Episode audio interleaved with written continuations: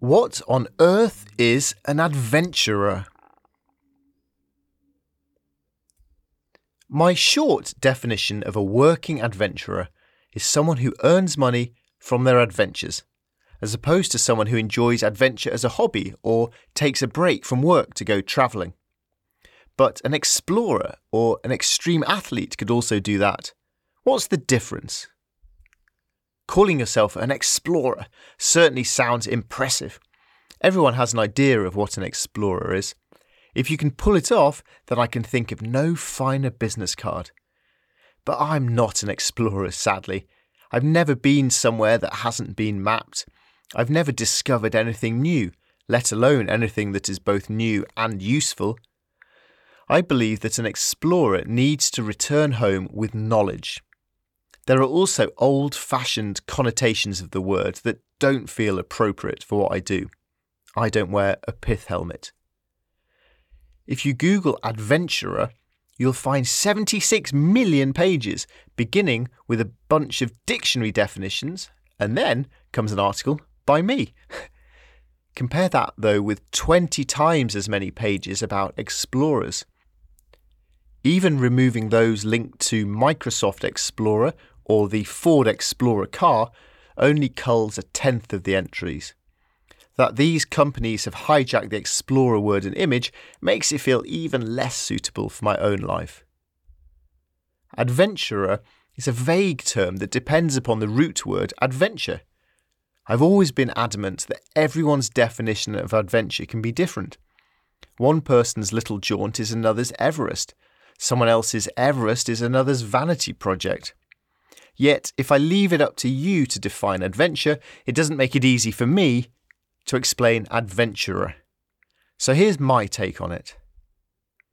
To my mind, being an adventurer is linked with the experiences you have along the way more than the land you conquer. It feels like a 21st century term, an excitement seeking soul rather than a serious fellow with a patron or independent means being an adventurer feels accessible to more people and free from stigma, dogma, or restrictions of elitism or gender. It's possible to be both an average person and an adventurer. An adventurer belongs in our era of social media, storytelling, enjoyable journeys and challenges, rather than the days of Columbus or Shackleton. The worst of what adventurers do is an exercise in vanity, chasing a scrolling, envious audience. At best, an adventurer makes people smile, challenges them to think, brings about change, and inspires action. How else might I describe myself if not as an adventurer? Dispelling some other titles might counter any illusions you might have that a working adventurer is somehow exceptionally talented, skilled, or qualified in a way that you are not athlete. I've run marathons and an ultramarathon or two, but I certainly am not an athlete. I've never won a race, and I'm always happy to swap running for tree climbing if I get the chance. Traveller?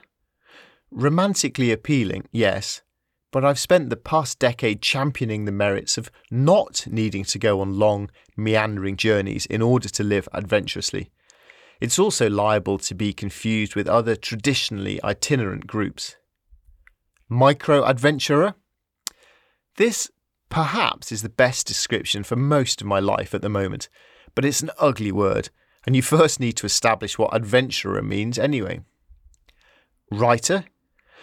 I would love this to be the one word summary of my life, but imposter syndrome and income percentage deter me. Motivational speaker. I enjoy giving talks, I've been doing it for many years. It feels worthwhile and it pays most of my bills. But it also feels like a job description rather than a life description, and not one I particularly aspire to. Filmmaker or podcaster. I like making films, but I'm only a dabbler. I'm enthusiastic about podcasts, but I've only been doing it a short while. I cannot claim to be defined by either of those. Social media influencer wipes vomit from floor. Perhaps Being an adventurer is about the difference between being a jack of all trades versus being a specialist. Jack versus the Specialist is the title of a long running email discussion I've been having with my friend, climber Paul Deegan, over many years. Back when explorer Ben Saunders and I were working on a South Pole expedition, he would berate me for spreading myself too thin and trying to do a little bit of everything rather than just doing one thing well. I took Ben's point, but I just can't help dashing off like a puppy to investigate all the different delightful smells and adventurers in the woods. Ben is a focused explorer. I am a dilettante adventurer. All I'm interested in is everything, desirous of everything at the same time. With this comes an acceptance that in its place I must forfeit the chance to be the best at anything. I will never be an explorer or an athlete or a great writer without narrowing my focus. And I'm okay with that. Whatever I decide to call myself, the work aspect of all this adventure stuff only occupies a mere 30 hours out of my week's 168 hours anyway. The majority of my time, I'm just dad, picking my kids up from school, driving them to clubs, and cooking tea for the family a crucial part of my personal definition of being an adventurer is that its essence ought to run right through all those other hours in a way that it might not if I was a butcher, a baker, or a candlestick maker. This is more than my job, it's my life. I don't want to think in terms of adventure or work, adventure or downtime, adventure or family.